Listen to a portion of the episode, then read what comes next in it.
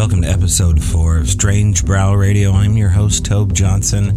It's great to be back. Great to talk to you about all things out of the box, on the fringes.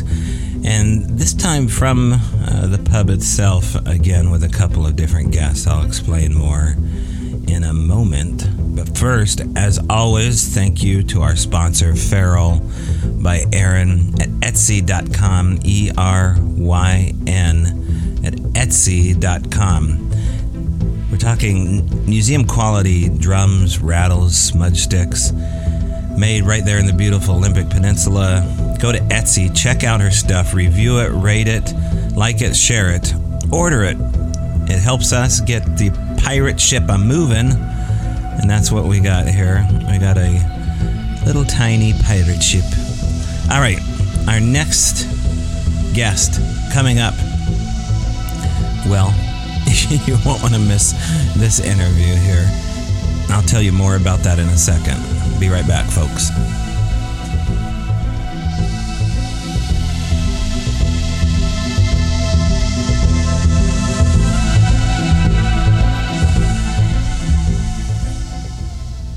Today's guests are going to be unfolded this way. We're going to have people talk to you straight from the field or inside one of the pubs that we do interviews out of. So you, if I haven't said this before, you'll hear the ambient sounds of the fireplace, or maybe a musician, or uh, the the waitress uh, coming up uh, near the table there. But I think our mic placement is good enough to where we we don't drown out the story or the retelling of what's happening here. And I think that's the case for our first witness here, who wanted to remain anonymous, and we always respect that. And so, enjoy the story here. I think this gentleman saddled up to the pub a lot earlier than I did that afternoon, and well, I'll let him do the talking. Here is the anonymous cryptid story. And we're like, let's go investigate, like dumb shits. Right. So we head around the fucking lake in the middle of the night. Oh, by the way, it was a full moon, Yeah. and it was going from white or yellow to blood red, Right. and back to white and black to blood red. Like something's going on. So everyone gets skittish halfway around the lake, and I decided I don't want to fucking go over there just to hoot and holler back at the echo because it was Sure. drunk and dumb. Didn't get that far because like something was tracking me through the fucking trees, and it got so bad that I was like, really.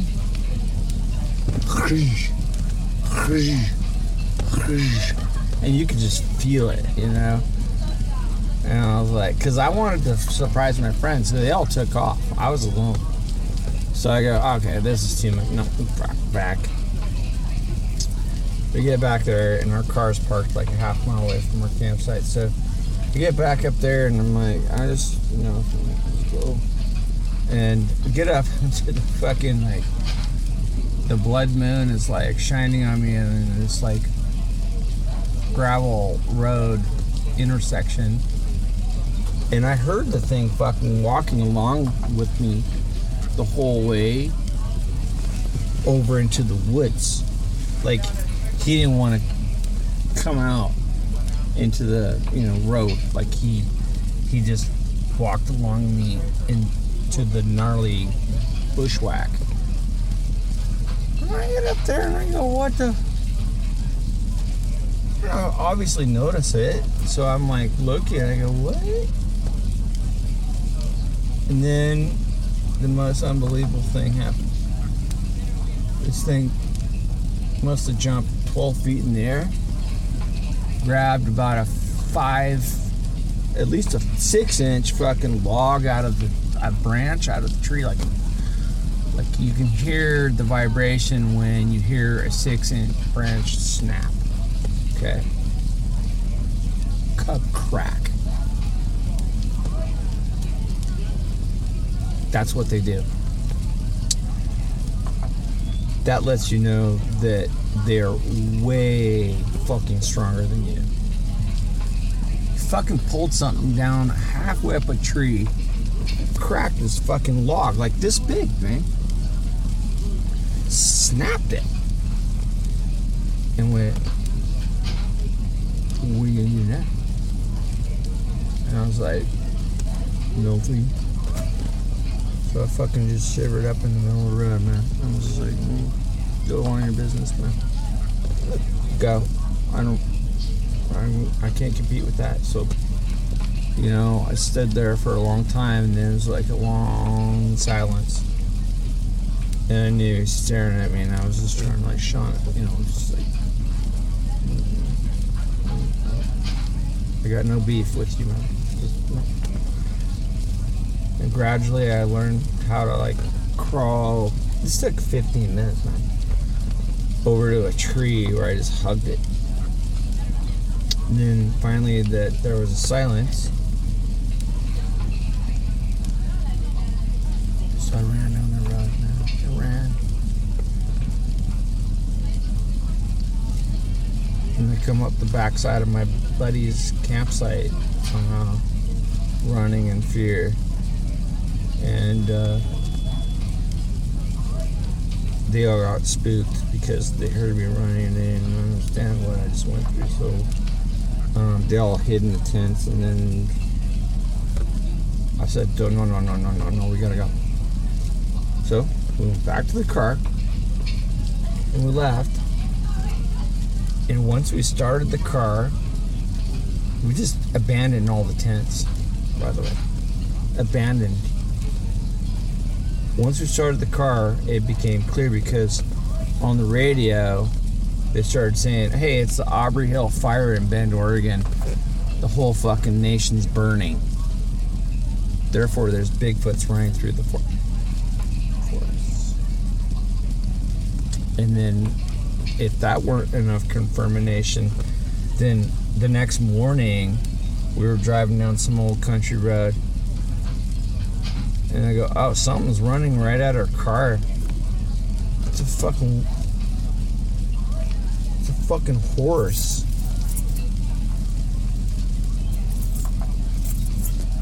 It ripped out of his fucking thing.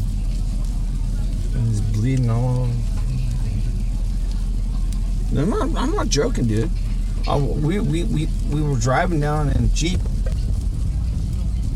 And we're like, dude, do you see that? Yeah. We just kind of slowed down to a stop.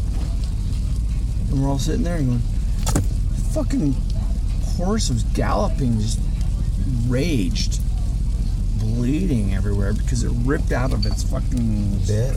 Yeah. Yeah. It fucking because it was a forest fire, dude. It fucking freaked out, and it was just running down cars. It was playing. So you think maybe the Sasquatch that you encountered was on the, on a, on the run? Oh yeah, Yeah. he was fucking.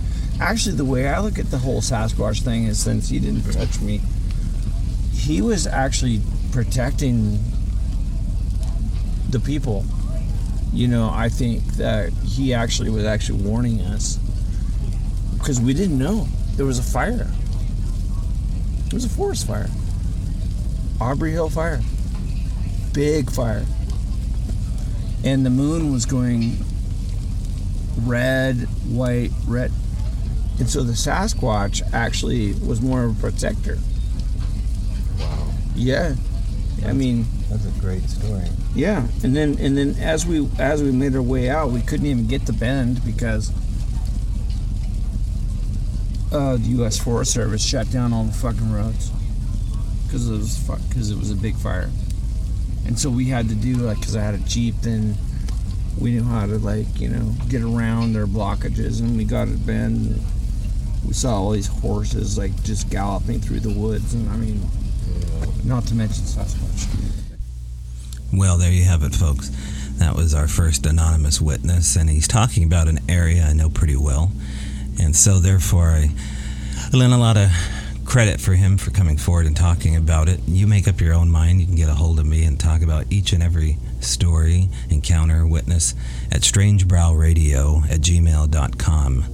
Our next guest is Jackie Tonk. She came in for our live events we do every second Saturday of the month in Cottage Grove, Oregon at the Axe and Fiddle. You got to be there to be a part of it. Jackie was a part of it, and anyway, it's one heck of a presentation. Uh, the audio quality is is really good on, on her end, but you'll hear me uh, reaching for the microphone a couple times as we go along here. Live, pre recorded, I guess, now, from the Axe and Fiddle. I give to you Jackie Tonks. So, Jackie, tell everybody a little bit about yourself and how you got involved with this and uh, how long you've been invested in the paranormal and uh, poltergeist. Uh, investigations, I've probably started them about sort of 10, 15 years ago. Um, but as a child, about eight years old, um, I had a rather spooky encounter going into a friend of my granddad's house, and that got me interested. And then, um, oh, loads of different things. I've had some weird things happen. I don't know whether I'm sensitive or not, but um, I was working in a um, a medieval building on a suicide helpline, and this building goes back to the 13th century. And I was sat there one night waiting for the phones to go, and I suddenly had a icy wind go past me, and I had a sentence of Latin said in my ear as clear as a bell, and that that really freaked me out. I thought, you know, what what is that? You know, and that that was one of the things that really started me into being really interested in this. And how old were you when you heard the Latin? Uh, I was about oh, I'd be about thirty-five years old. Yeah, it was. This was in my adult years. Yeah, yeah. So that was kind of is that what got you started in this, or did you have a family tie to this beyond that that kind of piqued your interest? No, not family. It's just I've always been interested in. As a child, I used to watch um, paranormal stuff. I don't know whether you've ever shown it in the USA. We used to have Arthur C. Clarke's Mysterious World. No, I've never heard of that. No, it was like a, a bit similar to the. Um, I'm just trying to think of the similar ones you might have had. You used to have that one presented by um, Leonard Nimoy, didn't you? It was a bit similar to that. Right, in search of. Yeah, yeah, very similar to that. So that that got me interested, but it wasn't until I started having my own experiences that I really got into it. Yeah, and I started Devon Paranormal with a load of work colleagues. We were working in this um, building in Kingsbridge in South Devon in England, and it was one of them you know, if you didn't believe in ghosts when you started working there, you did at the end. We had we used to lose a cleaner every month. It was that haunted, yeah. Wow. So you know, you and I had a chance to speak, and um, I don't have that video queued up there, but it seems like maybe the paranormal has kind of followed you around. Do you find that that's generally true? That once you start looking into this, that uh, you kind of have you know something follow you from uh, you know house to house? I think if you're, I think if you're definitely interested in them, you will get more activity. I think I don't know whether that's because you're attracting them, uh, whether they know there's a, a listening ear, as it were, or whether it's I don't know really, or whether it's um, you're looking for it. Because if you're, you know, if you're looking for things, you're going to see them, aren't you? So, you know, I think that's part of it. All right. Well, you you do a lot of things besides looking to the paranormal and poltergeist, but you have some places that you go in particular. Describe some of these, uh, you know, investigations you've been a part of. Maybe some of the equipment you use, and what kind of results you've got. Um, so I'm just going to go through the places. Um, I've got um, one I've done. I don't know whether we managed to get the video up for that. The Carrick Barton pub. Did we? I'm not not too sure whether we got the video for that one yet up or. No, we didn't get that one. We we have the ones uh, that we discussed earlier there, and that's the Fort Widley uh, one. Okay. Yep. Okay. I'll talk about the pub first. Um, basically that one it's a um, it's a sort of 16th century pub and it's made out of the remnants of a monastery that was um, destroyed by Henry VIII. I don't know whether anybody knows much of English history, but he sort of, um, you know, he wanted to divorce, and he, I'm sure you've heard seen this on programs. He wanted to divorce, um, so he basically created the Church of England and then destroyed a lot of them, the Catholic monasteries. And this was one of them. So the pub's actually made out of the stones, and there are bits of um, bits of the monastery still in there. You can clearly see and it's actually it's one it's my local pub and it's actually one of the most haunted pubs in england and um, i've been in there for meetings various things. I've been to there and we've had doors flying backwards and forwards to the point where we've been screaming at the ghost to stop because it's been it's you know it's almost like people are really used to it. Um, we had one we have a door handle that um, comes up and down and with with i mean basically when you're investigating you try to debunk. I don't know whether anybody's heard of occam's razor you principle philosopher's principle you always look for the most basic explanation first so when we're investigating we look, try to debunk it so we're looking at this door handle what could be causing that so we you know we checked is there a draft you know, is there anything else that could be moving that? Is it the door hung for, in a funny way? You know, so we debunked that. There was nothing like that. And we, you know, it constantly happens. So six of us all stood in front of the door handle there and said, We know you're there. We know you're a ghost.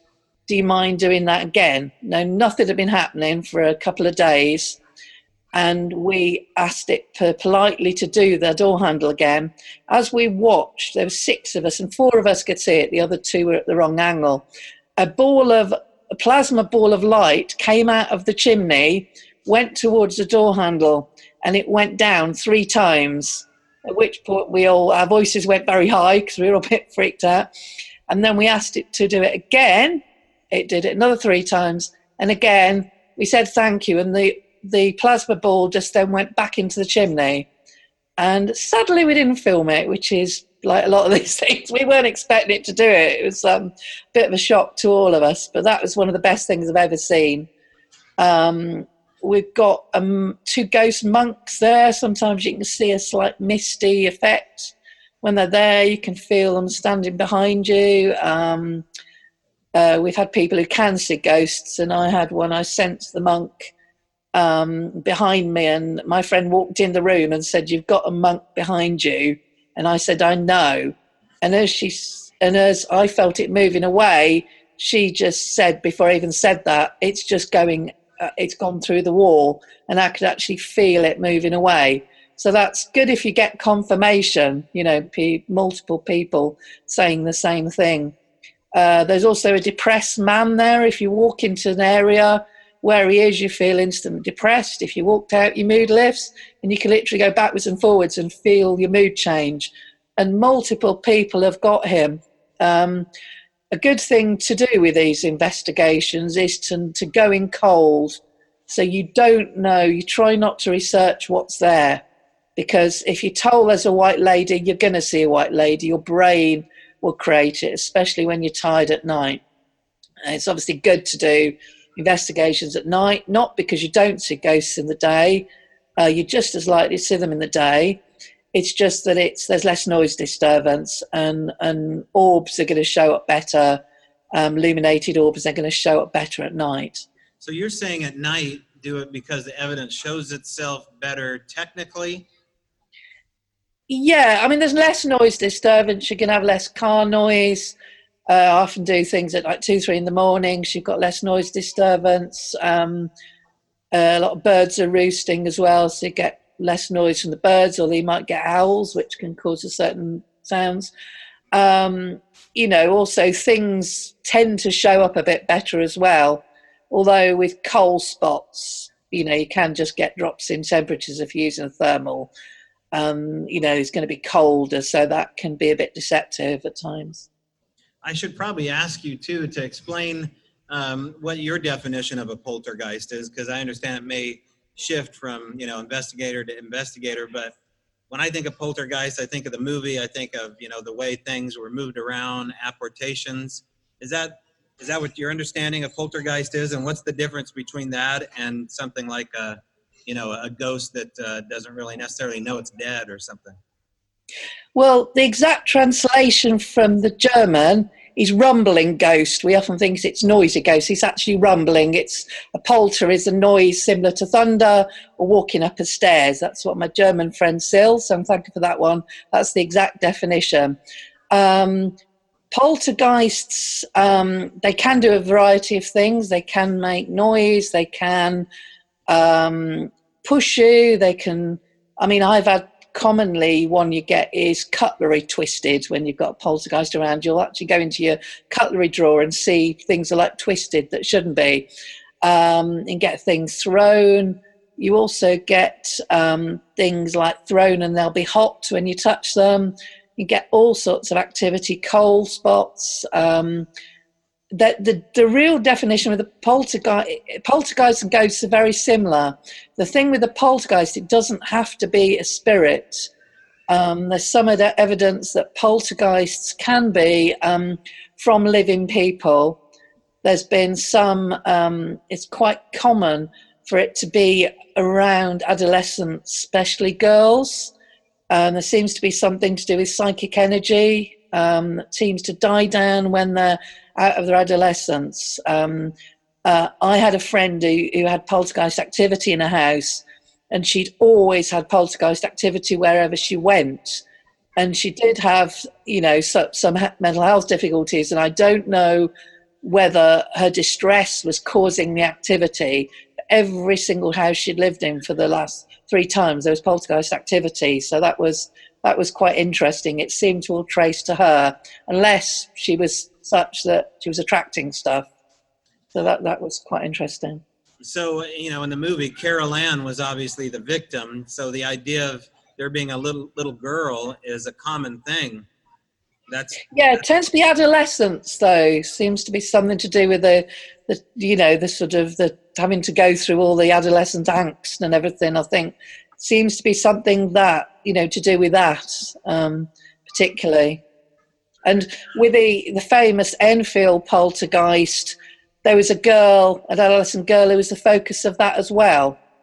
You know, and that was witnessed by police officers the lot. I know people have said they feel some of it's made up and some of it might have been, but um, you know, um, definitely, you know, there, there was some definite activity that was even seen by, you know, reliable witnesses. A police officer would be seen as a reliable witness.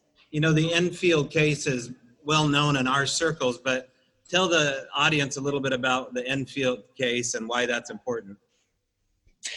Uh, it was a house in London, and um, I don't know the exact period. I think this went on for quite a few years. Um, and there was a girl there. It was very controversial. You know, it was felt that it might have been the girl herself, the family faking this because they got a lot of publicity. But um, you know, the girl was even like levitating, thrown across the floor.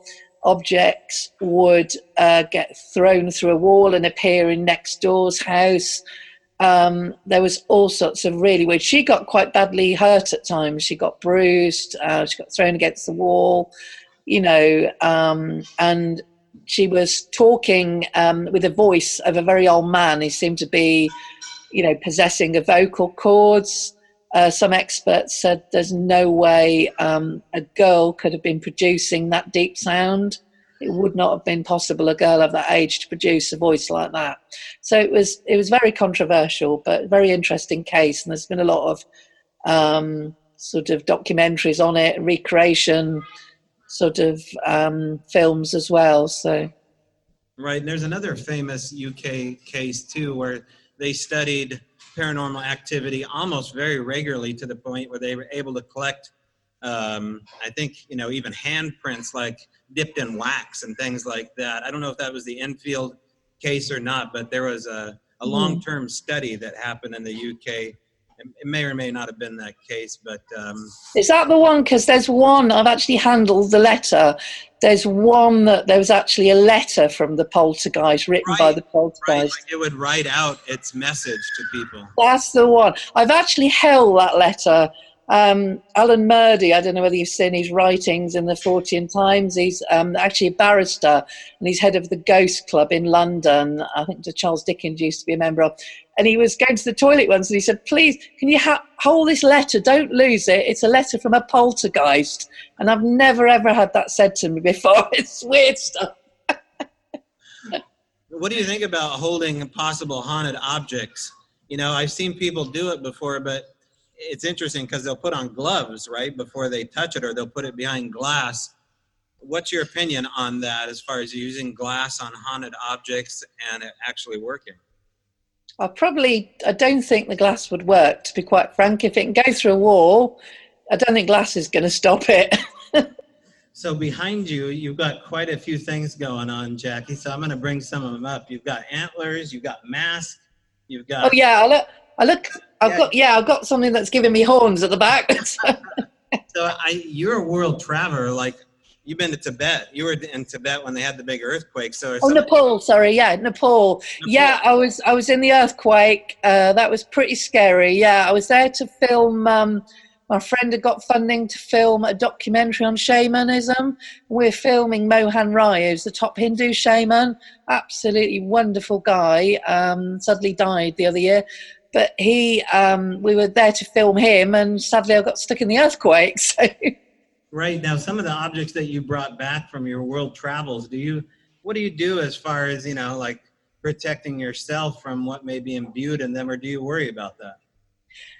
Not really. A lot of the things i've got i've got some proper shamanic pieces um, they're owned by shamans but they they sort of uh, tend to be Lama shamans, um, uh, sort of quite good energies. Um, so I, I, know there's some things, uh, and my friend um, sells, sh- you know, the proper shamanic pieces, and he had a Kali uh, necklace. It was all like skulls, and you're not meant to, um, you know, work with that unless you really know you know to protect yourself because it's quite it's not an evil energy. I don't think they're really it's just quite a strong energy. And um and he was selling the stall and a woman stole it. And he wasn't that worried about the fact he'd been stolen despite the fact it was 600 pounds worth um about sort of 800 dollars but he was more worried about what the hell was going to happen to this woman when she got it home. You know, you do get some really powerful pieces, and you know, we just imagine this woman waking up with, you know, things hitting her on the head with hammers. You know, it was it was quite it was it was terrified of her going home with this. But We never found her, so I hope she was okay. right. You know, eh, when you were speaking about poltergeists um, earlier, twisting cutlery that seems to be something that you know people like Uri Geller practice too. You know, the the spoon bending and and working with uh, kitchen utensils. What do you think the connection is with you know small utensils and, and bending utensils? I, I don't know. I was always um, talking, going off subject a bit. Um, uh, um, Ciarán O'Keeffe from Most Haunted, the psychologist on that, I don't know whether people get that in the USA. It's um, but he's a sort of parapsychologist, and he said he was always a bit dubious about um, whether Uri Geller could really do it. And then they had him on Most Haunted, and all the cameramen were going, bend a spoon, bend a spoon. And he's going, oh, no, I don't do that anymore. And Kim thought, oh, I can't really do it. And then suddenly he did it, and he said he had his eyes completely on him, and he said he was really doing it. And the hotel in the end, by the end, I'd say, no more. We've all our cutlery is wrecked, you know. so he really can do it. As Ciarán said, it was amazing, and it was hot really hot after he touched it. Um, but you know, I think it's it's probably something they can do. It's probably there's things they can um, do to show their presence. I didn't even realise it was when I was living in um, a haunted house in a place called Chudleigh Knighton. It's old barns that were converted into cottages, and little did I know when I moved in that it was used as an army hospital in the Second World War. Um, supposedly, a lot of the um, there was a the mock D Day was actually done um, uh, in in near Kingsbridge. Um, oh, I've gone off the screen. I see. Oh, you go ahead. Uh, keep talking. I, we can, yeah. Um, the mock D Day was actually the trial D Day was actually done on a beach um, not far from Kingsbridge in Devon. uh, Blackdown Sands, and um, he's, he's still You're there. fine. You're fine. Keep going. Okay, yeah, was back, uh, and basically, some they accidentally they've only revealed this the last 15, 20 years. There was friendly fire. They originally said there was a German U-boat uh, actually out seeing it was, and it was they actually using real live ammunition for the mock D-Day, and they got their guns a little bit too low, and they killed loads of their men. Um, the sea was mostly red. I was actually friends with the D-Day piper, um, who's in the film The Longest Day. I knew him before he died. He's one of our locals. Um, and, you know, he said the sea was blood red. So, and there were some horrific injuries from this, uh, those who did survive. And the, the place I was um, living in was supposedly one of the army hospitals. So that's quite interesting. That might have been, you know, mock D-Day, Right. uh, you know, sort of soldiers in there. Um, uh, but that was that was so.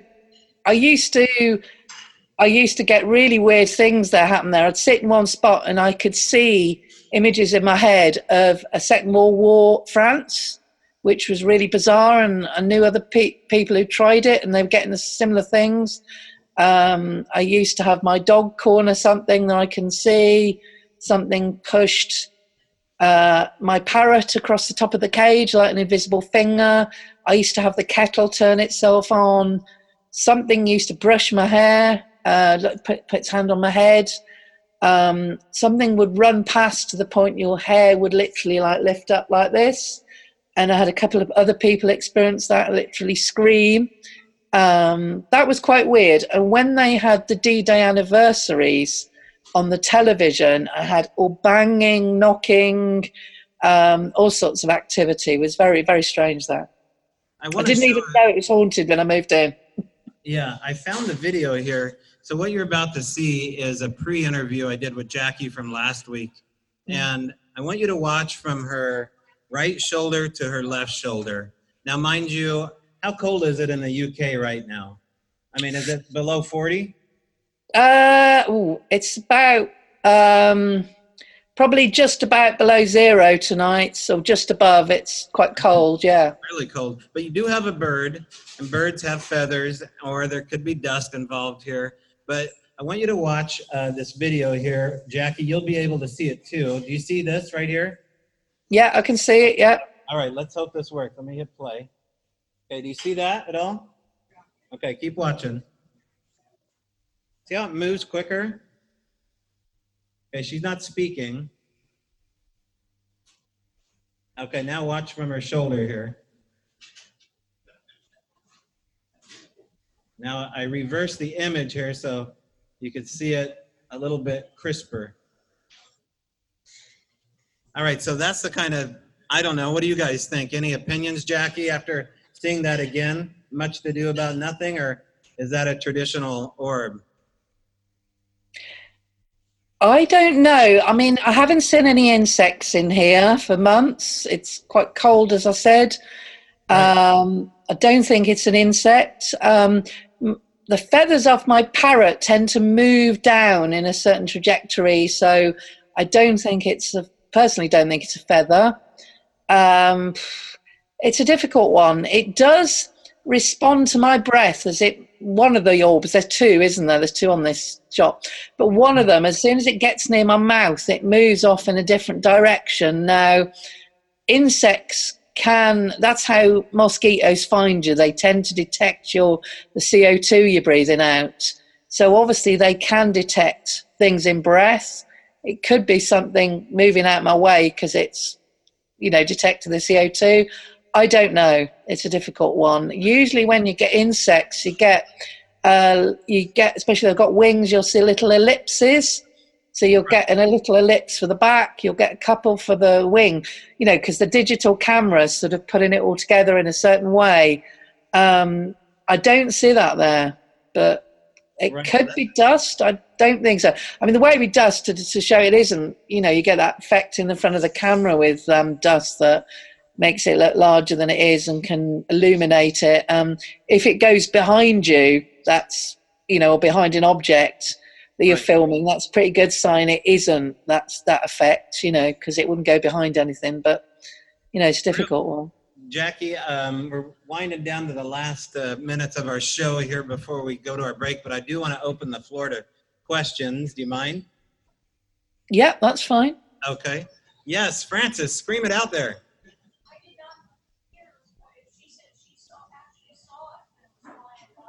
Oh. Now, when we did that video, Jackie, you didn't see what I saw, but I is that correct? No, I couldn't see the thing behind David. That's David Wells from Most Haunted who was talking. No, I couldn't. This is the thing. The more I look, the more I spot on these films. You know. No, I mean when I when I shot your video. In oh right. Oh yeah. Sorry, I thought you were talking about the David Wells right. one. Yeah. Um, yeah, I couldn't see it at all. No, I mean I have seen orbs. I have seen very bright ones right in front of me. You know, but I couldn't see that one. No. Right.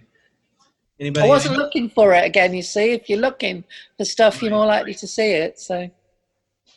Right. Well, I mean, it, it was pretty obvious when I saw it there. I thought maybe your bird was going to fly into the picture because it was such a crisp image. What kind of uh, projects do you have coming up, Jackie? I know that you're planning stuff years in advance. Are you coming stateside? Yeah, I mean, if anybody's got any uh, a haunted house to investigate, I'd love to investigate one, and I'll come for over for Bigfooting, as you know, Toby. Um, uh, I've made friends with Brian Sterling Vete. I don't know whether anybody's seen him on uh, Paranormal Network, and he's also um, uh, he's done uh, did an investigate well accidental investigation in the home of Robert Brown, who was the person who inspired the Pilgrim Fathers. Uh, they were then called Brownists, but they're later called Pilgrim Fathers. And he was just doing a historical documentary, and he's found that that the place they're investigating, the old home of Robert Brown, is really haunted. So he's, you know, looking uh, to possibly. He's done some filming on that. He's looking to do some filming on that. Might help um, with some of that, and also in um, Cornwall I might join him as well because there's um, some pubs down there. They've got amazing um, activity there, glasses just levitating, and he's already got some film of that. Um, so you know that that that that looks some quite quite some interesting stuff there. All right. Well, I appreciate you coming on here. Everybody, give Jackie Tonks a round of applause. All right, that was Jackie Tonks again from the UK, up incredibly late uh, staying up in the wee hours of her morning to talk to the fine folks there. And along the way, uh, there was some incredible stuff that happened off camera. Actually, it was on camera, but you can't exactly see it from your lens. So I'll put the video up at Strange Brau YouTube channel. Again, if you have an encounter or you'd like to talk about something outside of the box and actually meet with me up at a pub, we could do that, especially if you're within, you know, the local Pacific Northwest area. Get a hold of me at strangebrauradio at gmail.com. Also can't do this show without our sponsor. That is, again, Feral by Aaron at Etsy.com. Go on there, rate, review, and uh, let us know that you're looking at our sponsors here. It's how we make things happen. All right, I wanted to mention one other thing before we get out of here. We have tickets on sale right now for our Sasquatch Secrets of the Sasquatch meeting. We have a Valentine's special. That's right. Sasquatch for Lovers. You can check it out. I think it's like 99 bucks for two days hanging out with the likes of Ron Morehead and Tom Powell and Kirk Sigurdsson and Joe Hauser and myself and um, uh, Carrie Campbell. So there'll be probably some surprise guests too. Check that out. We also have our William Becker Psychic class. Uh, it's in August. You can go to Paranormal Insights or go to strangebrau.com, B R A U, folks. You can check it out on our 2019 ticket events. That is uh, still available. I think we have seats, 20 seats available for that. All right, every Monday, folks, that's how we're going to do this show. Look forward to being back with you relatively soon. I guess that would be seven days from now. Stay warm, and as always, we will see you in the trees.